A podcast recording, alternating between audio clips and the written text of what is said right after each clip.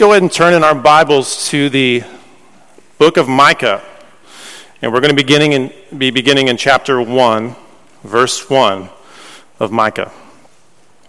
As you're turning there, just as a kind of uh, point of orientation here, Micah's name literally means who is like Yahweh, who is like God. And my goal today is to illustrate why that is uh, such an appropriate assessment of this book. And you'll see by the end of the book that Micah is raising the very same question who is like who is like our God? So Micah 1 verse 1 is most of the information that we have on the prophet Micah. So let me read that for us. The word of the Lord came to Micah of Moresheth in the days of Jotham, Ahaz, and Hezekiah, kings of Judah, which he saw concerning Samaria and Jerusalem. We'll stop there for a second. So, this introduction tells us primarily three things about the prophet Micah. Number one, the time of his, time of his ministry. That is, that he prophesied during the days of Jotham and Ahaz and Hezekiah which places him around, as you'll see in your outline, the 8th century BC. And secondly, it tells us about his hometown. So, his hometown being Moresheth. Uh, Moresheth Gath is the longer rendering of that. Um, Moresheth was a small agrarian community, about 21 miles outside, about southwest of Jerusalem. So he's not a big city prophet. He's uh, kind of a small town guy, if you will. And so um, third, it's, it's going to tell us who his prophecy is concerning. Now, this prophecy here says it's concerning Samaria and Jerusalem. And if you know kind of the layout of Israel at this point in history, you know that it's in the divided kingdom. So there's the northern kingdom of Israel, and then there's the southern kingdom of Judah. Samaria is kind of the capital city, the, uh, the big influential city of the northern kingdom. And then in the southern kingdom, you have uh, Jerusalem. And so uh, Micah himself was a Judean prophet. And the kings that he names here are Judean kings. Uh, if you were to go back to the second, uh, back to Second Kings, where he's, you know, it's listing all the kings, you'll see that interspersed in between some of these kings that he names here uh, are different kings, and those are that's because he's naming Judean kings. But we shouldn't be. The reason I'm pointing this out is we shouldn't be led to think that he's just prophesying concerning one kingdom. It's all of Israel who's uh, being prophesied about here. So uh, that's just, I think, an important point of context for us here. Secondly, on your handout, in terms of background, uh, I don't want to spend too much time here, but uh, an important factor is that um, the Neo Assyrian Empire was rising in their dominance. You're not going to find much in the book of Micah itself that talks about Assyria, but it's an important point of historical context. During the 8th century, Assyria was the powerhouse nation. Bruce Waltke, a commentator on this, uh, on this book, says In his lifetime, speaking of Micah, in his lifetime, two volatile forces were at work in Israel's history. Number one, moral corruption, which we're going to get to uh, here in just a moment. There's moral corruption within and the rising Neo Assyrian Empire without. This aggressive, ruthless state was bent on subduing its neighbors to enrich itself with their taxes. So, given the time and given some of the, uh, some of the countries, some of the powerhouse countries that were uh, present at the time of Micah's prophesying, uh, I think this is, you know, we'll, we'll, see some of the importance of this uh, pan out as we go throughout the book of Micah. But that's what we're looking at as far as the setting of the book. So let me turn to Micah's actual message here. And I think you'll see that there's just a few, uh, a few things that are, that are dominant within the book of Micah. Now, covering a book like Micah in uh, a matter of 35, 40 minutes is an impossible task if you're going to do it adequately. But the fact is, is I think the, the, some of the uh, points on your outline here, I think, are generally agreed upon to be uh, some of the most prevalent themes within Micah. So the first one that we're going to look at is Micah's, in Micah's message is imminent destruction. Imminent destruction. The message of Micah does not start off with good news if you're Samaria or Jerusalem. It starts off and it hits them right in the chops. So let's read here uh, in chapter 1, verses 2 through 6. I'll read it for you. Hear, you peoples, all of you. Pay attention, O earth, and all that is in it, and let the Lord God be a witness against you, the Lord from his holy temple. For behold, the Lord is coming out of his place and will come down and tread upon the high places of the earth. And the mountains will melt under him, and the valleys will split open like wax before the fire, like waters poured down a steep place. All this, here's the reason, all this for the transgression of Jacob and this, for the sins of the house of Israel. What is the transgression of Jacob? Is it not Samaria? And what is the high place of Judah? Is it not Jerusalem? Therefore, I will make Samaria a heap in the open country, a place for planting vineyards. And I will pour down her stones into the valley and uncover her foundations. All her carved images shall be beaten to pieces, all her wages shall be burned with fire, and all her idols I will lay waste. For from the fee of a prostitute she gathered them, and to the fee of a prostitute they shall return. So Micah wastes very little time getting into the, the, uh, the crux of his message, or at least uh, initially the crux of his message, which was the impending doom that is about to befall Samaria and Jerusalem. Now, this would be terrifying news if you're a resident or if you lived in uh, Samaria or Jerusalem or really even the surrounding uh, provinces or uh, surrounding, I guess, towns would be more accurate. Micah's grieving due to the message that he received is, is very telling. You look at verses 8 and 9, for this I will lament and wail. I will go stripped and naked. I will make lamentation like the jackals and mourning like the ostriches. I don't know what that's like personally. I've never heard an ostrich mourn, but I can't imagine it's, it's all that pretty. For her wound is incurable, and it has come to Judah. It has reached to the gate of my people, Jerusalem.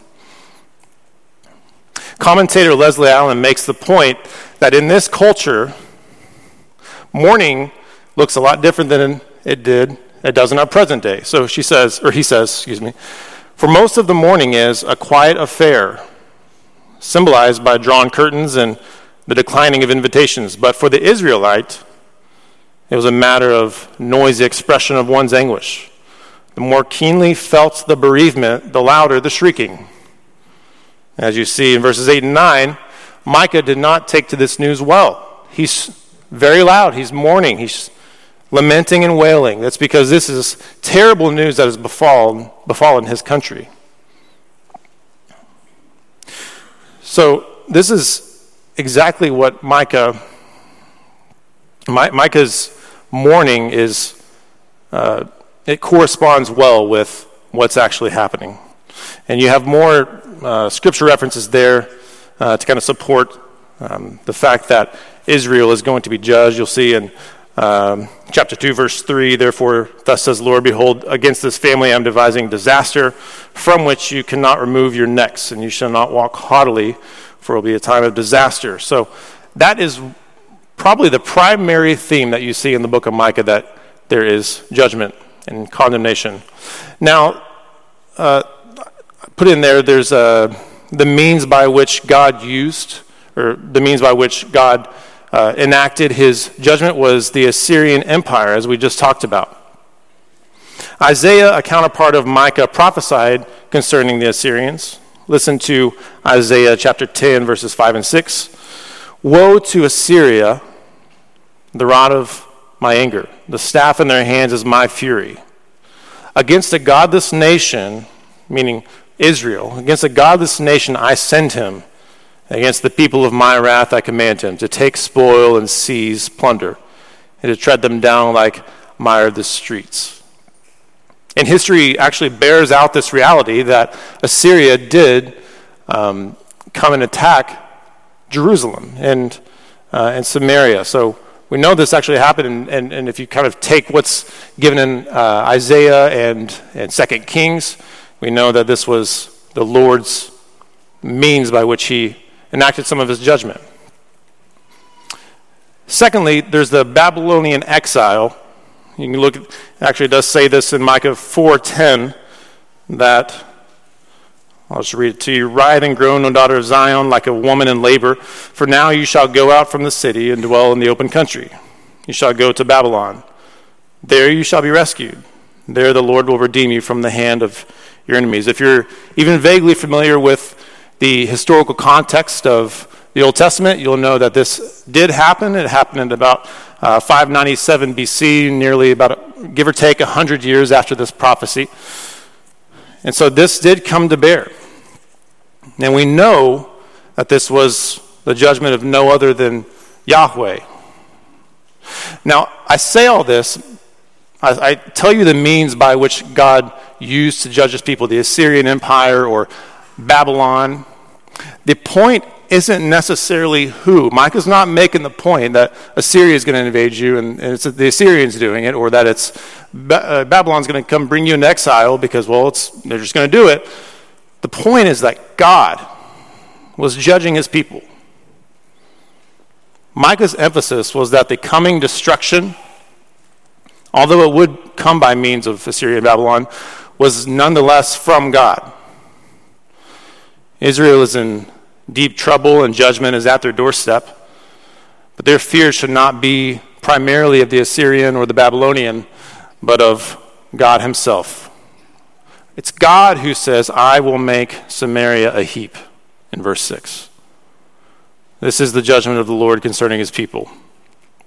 This leads to the, I think, logical question well, why is this happening? So, this is going to happen. It's terrible news. Judgment is about to befall Israel. So, why?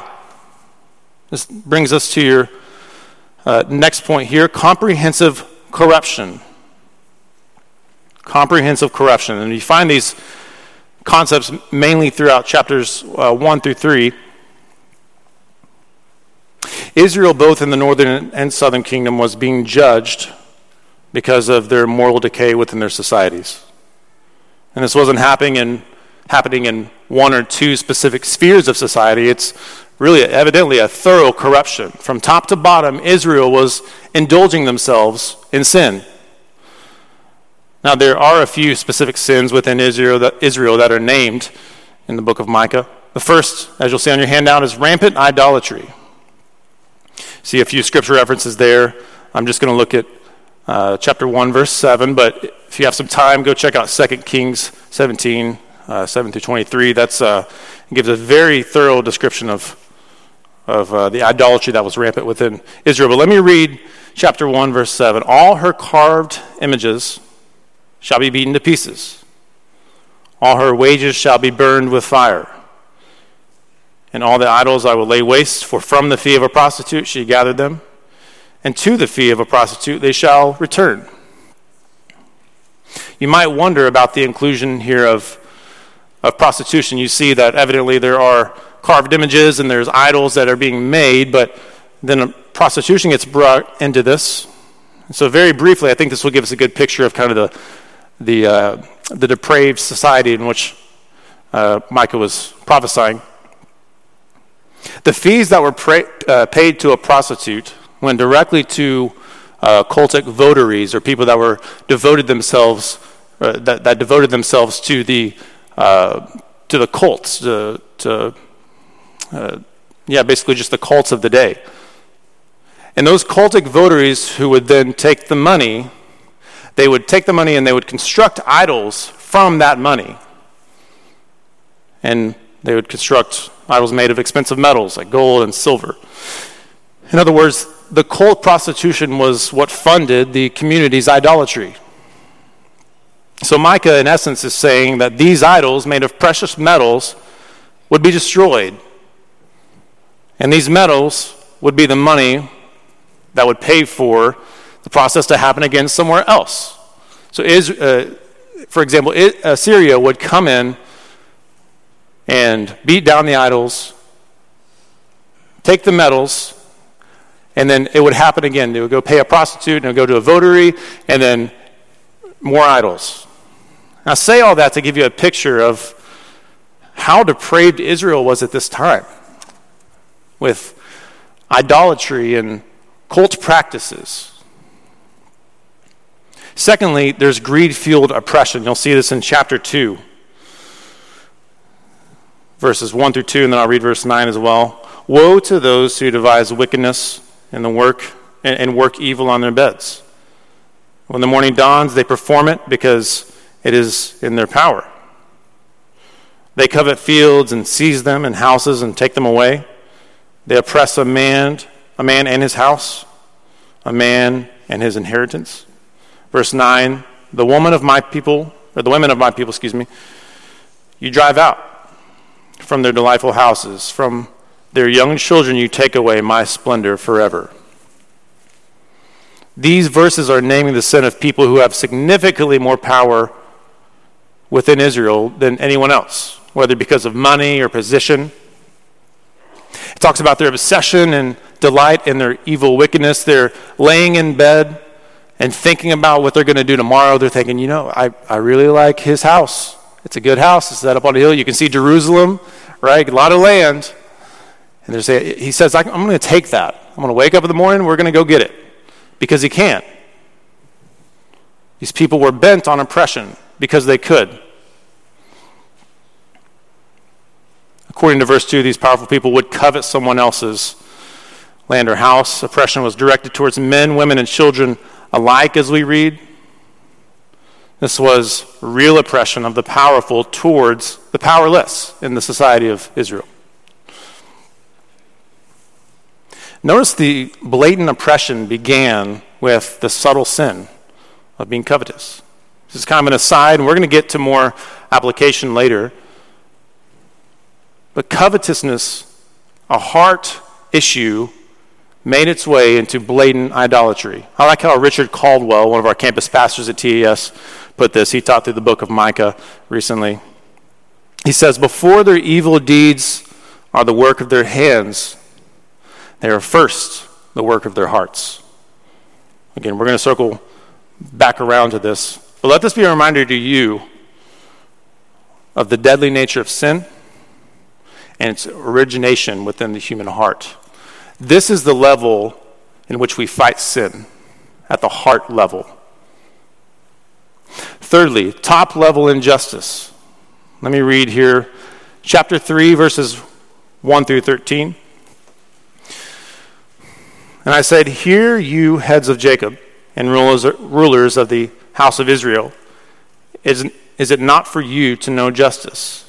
You who hate the good and love the evil, who tear the skin off my people and their flesh from off their bones, who eat the flesh of my people and flay their skin from off them, and break their bones in pieces and chop them like meat in a pot, like flesh in a cauldron. Very descriptive language. Verse 4 Then they will cry to the Lord, but he will not answer them. He will hide his face from them at that time, because they have made their deeds evil. Thus says the Lord concerning the prophets, who lead my people astray, who cry peace when they have something to eat, but declare war against him who puts nothing into their mouths. Therefore, it shall be night to you without vision, and darkness to you without divination. The sun shall go down on the prophets, and the day shall be black over them. The seers shall be disgraced, and the diviners put to shame. They shall all cover their lips, for there is no answer from God. But as for me, I am filled with power, with the Spirit of the Lord, and with the justice, with justice and might, to declare to Jacob his transgression, and to Israel his sin. Hear this, you heads of the house of Israel heads of the house of Jacob and rulers of the house of Israel, who detest justice and make crooked all that is straight, who build Zion with blood and Jerusalem with iniquity. Its heads give judgment for a bribe, its priests teach for a price, its prophets practice divination for money. Yet they lean on the Lord and say, Is it not the Lord in the midst of us? No disaster shall come upon us. Therefore, because of you, Zion shall be plowed as a field, Jerusalem shall become a heap of ruins, and the mountain of the house a wooded height. There is much to unpack in these verses, yet again, it's obvious what is going on. There is broad scale injustice happening in Israel. You see some of the language used. It's startling language. We talked about this book last semester in, in, uh, in seminary. And I remember reading this section and just being almost grossed out. But I think that's what it's meant to do. I think it's meant to wake you up to what's happening in Israel here. It's meant to wake Israel up. This is what you're doing. You're eating the flesh of your own people. It's meant to shock you into the reality of what's happening. There's injustice on the part of the people who should know, foremost, what justice should look like. And in fact, verse 9 says they hate justice. So, first in this section, he, he addresses the heads of Israel. These are the powerful of Israel, likely like the judges in Israel. These judges have a apparently a, a perverted view of morality, calling what is evil good and what is good evil. They love and hate, love good, hate evil, and make crooked what is straight. But secondly, he addresses the prophets who are charged with the crime of leading my people astray. These people who are meant to be speaking on behalf of God were doing all but. Micah provides, provides, by the way, in verse 8, a wonderful example of, of what it means to be a, a faithful prophet, someone who is speaking on behalf of the Lord faithfully. He says, But as for me, I'm filled with power with the Spirit of the Lord, and with justice and might to declare to Jacob his transgression and to Israel his sin. Verse 11 gives us a summation of all of chapter 3 and says that they do all these wicked things and they claim that the Lord is with us. Therefore, judgment is coming, says verse 12. So that's the evidence and the description of the moral rot that has occurred within Israel. And this provides the basis upon which the Lord is going to judge. We're going to, again, look at some more application from this in just a bit, but let's keep moving on. Third point here of Micah's message is genuine contrition. The main question he is asking here is, is how can we be made right with God? How, how do we come back into the presence of God after we've strayed? So look at chapter 6. We're going to be looking at verse, verses 6 through 8.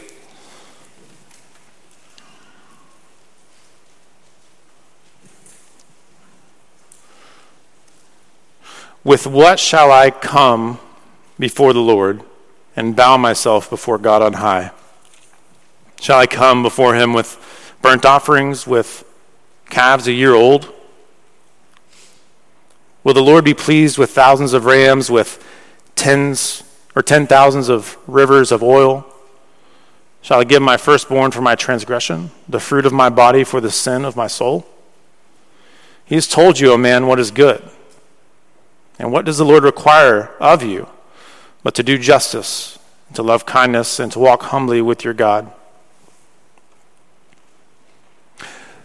The main question he asks, and he opens up with this in verse 6 with what shall I come before the Lord and bow myself before God on high? This is the appropriate question. This is the question that Israel should be asking. Exposed, sins laid bare, imminent judgment. This is the right question to ask. How do I come before God? Now, Micah raises a series of rhetorical questions that apparently increase in some of the intensity of of, uh, of the question. So, the inferred answer to all of these, these, this line of questions, is no. Yahweh will not be pleased with burnt offerings or thousands of rams or ten thousands of rivers of oil or even the sacrifice of his firstborn. The only thing required is found in verse 8, which could be a sermon within itself. And it's a great one to memorize if you so choose. This is the simple and succinct way that God wanted Israel to respond. He wanted them to repent. And he gives a description of what that should look like. Verse 8 here. So we see Micah's desire for reconciliation and what the Lord wants that to look like. And very simply, do justice and love kindness and walk humbly with your God. I won't read this, but also check out chapter 7, verses uh, 1 through 10. They, uh, 10. they express a similar attitude uh, with regard to contrition over sin and, and uh, a commitment to God. Great verses there as well. Let's keep moving. Letter D, there in your handout, promised restoration. There's a promised restoration that's going to come to Israel, and this is going to come in about three, excuse me, three forms that are all connected at some level. Let me kind of separate what I think Micah separates here. First is that Israel, excuse me, will be reestablished. Look at chapter 2, verses 12 through 13 there.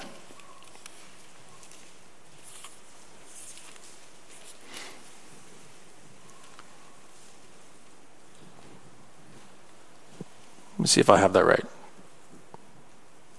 Oh, yeah. Okay. I will surely assemble all of you, O Jacob. I will gather the remnant of Israel. I'll set them together like sheep in a fold, like a flock in its pasture. A noisy multitude of men. He who opens the breach goes up before them. They break through and pass the gate going out by it. Their king passes on before them, and the Lord at their head. And let me also read chapter 4, verses 1 through 3 says, It shall come to pass in the latter days that the mountain of the house of the Lord shall be established as the highest of the mountains. It shall be lifted up above the hills, and peoples shall flow to it. and many nations shall come and say, Come, let us go up to the mountain of the Lord, to the house of the God of Jacob, that he may teach us his ways, and that we may walk in his paths. For out of Zion shall go forth the law and the word of the Lord from Jerusalem. He shall judge between many peoples and shall decide disputes for strong nations far away. And they shall beat their swords into plowshares and their spears into pruning hooks. Nation shall not lift up sword against nation, neither shall they learn war anymore. There's a promise here that in the midst of certain judgment, in the midst of a nation in decline, a nation that is perverse, calling what is good evil and what is evil good, everything we talked about, they will one day, by the work of the Lord, become the center of morality. That the wicked and the perverse Israel will become the moral example setters. Nations will flow to Jerusalem to receive instruction and the word of the Lord. It's a wonderful promise. God promises a morally restored Israel amid its current immoral state. Secondly, there's a ruler to come. This is chapter 5, verses 1 through 5. Now muster your troops, O daughter of troops. Siege is laid against us. With a rod they strike the uh, judge of Israel on the cheek. But you, O Bethlehem, if, I should have pr- practiced this pronunciation, uh, Ephrathah, uh, who are too little to be among the clans of Judah, from you shall come forth for me one who is to be ruler in Israel, whose coming forth is from of old, from ancient days. Therefore, he shall give them up until the time when she who is in labor has given birth. Then the rest of his brothers shall return to the people of Israel. God promises a ruler from Israel who will shepherd his people. This leader will come from the seemingly insignificant town of Bethlehem.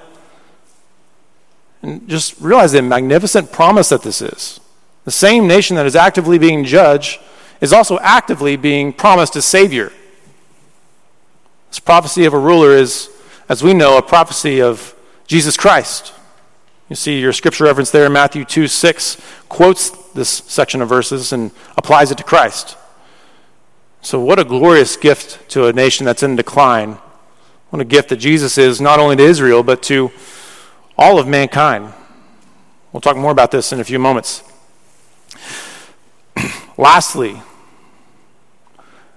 we read uh, in chapter 7, verse 20. If you'll turn there. It says, You will show faithfulness to Jacob and steadfast love to Abraham, as you have sworn to our fathers from the days of old. And so this is under the bullet point, bullet point covenant faithfulness. And this is the covenant faithfulness of our God. God's character and God's faithfulness to his word is the hope for Israel in this moment. God's promise to Abraham in Genesis 12 that I will make you a great nation, or to Jacob in Genesis 28 that in you and your offspring shall all the families of the earth be blessed. These promises would not fall flat. These promises would not fall flat, and it's, an, it's a great encouragement to and a great hope for Israel.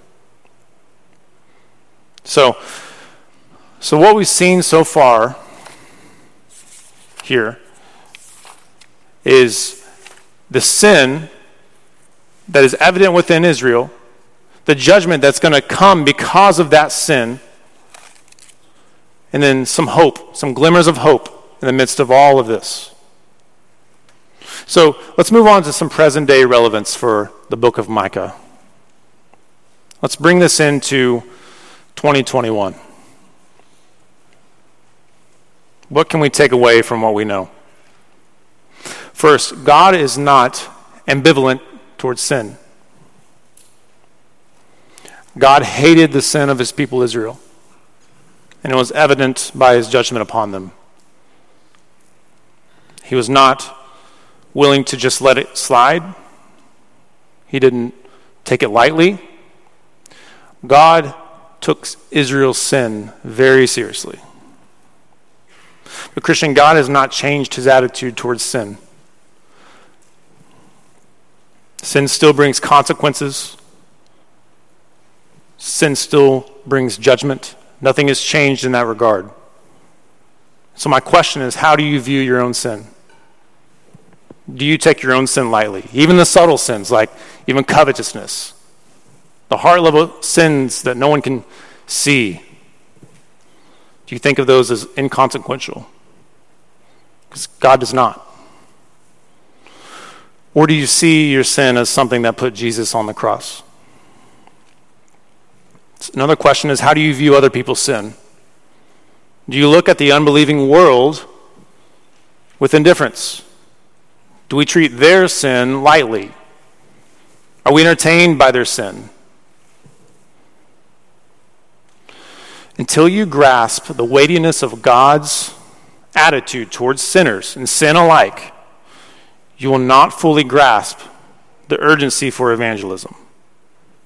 Let me say that again. Until you grasp the weightiness of God's attitude towards sin and sinners, you will not fully grasp the urgency of the call for evangelism.